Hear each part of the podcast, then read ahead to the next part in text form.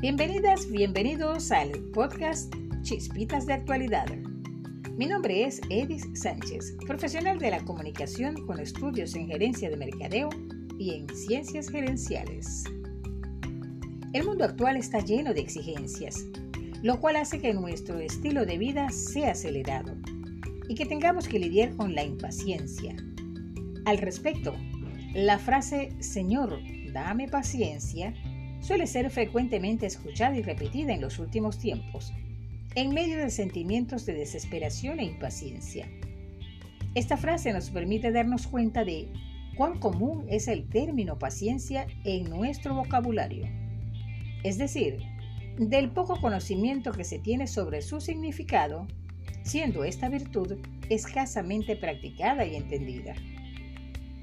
El término contrario a la paciencia es la impaciencia, la cual es terreno fértil para sentir angustia, desesperanza y ansiedad. Afecta nuestras vidas y se convierte en un círculo de aspectos negativos que además de impactar en nuestra salud mental, puede dañar diversas variables de la vida.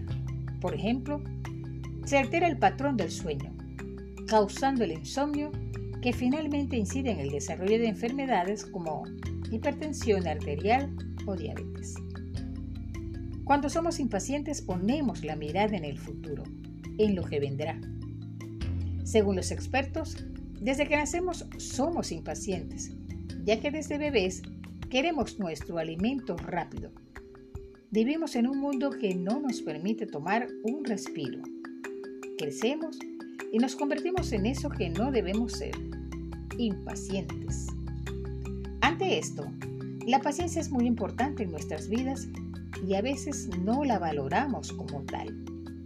Es una virtud muy escasa en nuestra actualidad, aunque todos estamos conscientes de que es muy importante desarrollarla para vivir de una manera más inteligente. Pero entre desearlo y lograrlo hay una gran diferencia. La paciencia es la ciencia de la paz, es paz interior y serenidad.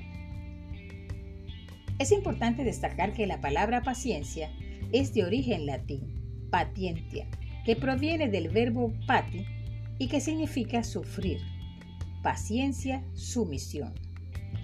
Esto no tiene nada que ver con el origen etimológico de la palabra, dado que se caracteriza porque quien la posee actúa con tranquilidad, o sea, que por más adversa que le resulte una realidad, no pierde la calma se relaciona generalmente con el valor, la madurez y la perseverancia. La paciencia con P de presente es la capacidad de estar presentes, la posibilidad de estar aquí y ahora, independientemente de lo que vendrá. Una virtud como la paciencia es una gran estrategia para un buen vivir, dado que permite desarrollar otras habilidades, disfrutando de la vida con calma y poder trabajar de forma eficiente y con un mayor panorama en nuestros sueños. En la actualidad, la paciencia cobra gran importancia en el ámbito de la inteligencia emocional para propiciar una convivencia familiar y una buena relación con el entorno. Tiene sentido a la hora de identificar y construir experiencias gratificantes para aprender y desaprender no es fácil ser paciente, pero existen grandes beneficios al desarrollar esta virtud. Incluyen una mejor salud en general, así como mejores niveles de estrés, relaciones personales más fuertes y mayor sensación de felicidad. Al respecto, autores como la psicólogo Sánchez 2018 presentan unos tips para cultivar la paciencia sugiere que hay que empezar por bajar un poco la intensidad del estilo de vida cotidiano. Por ejemplo, hacer pausas al caminar y que estas pausas sirvan para hacerse más conscientes de tus pasos. Realizar una sola tarea al mismo tiempo con frecuencia.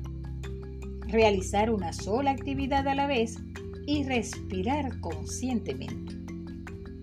Otra opción que se plantea es reflexionar siempre antes de hablar, ya que muchas veces decimos lo primero que se nos viene a la cabeza, lo que generalmente nos trae problemas.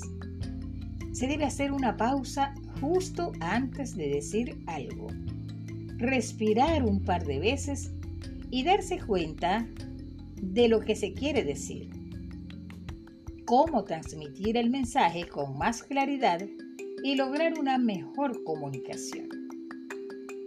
Como tercer elemento es experimentar postergando las recompensas.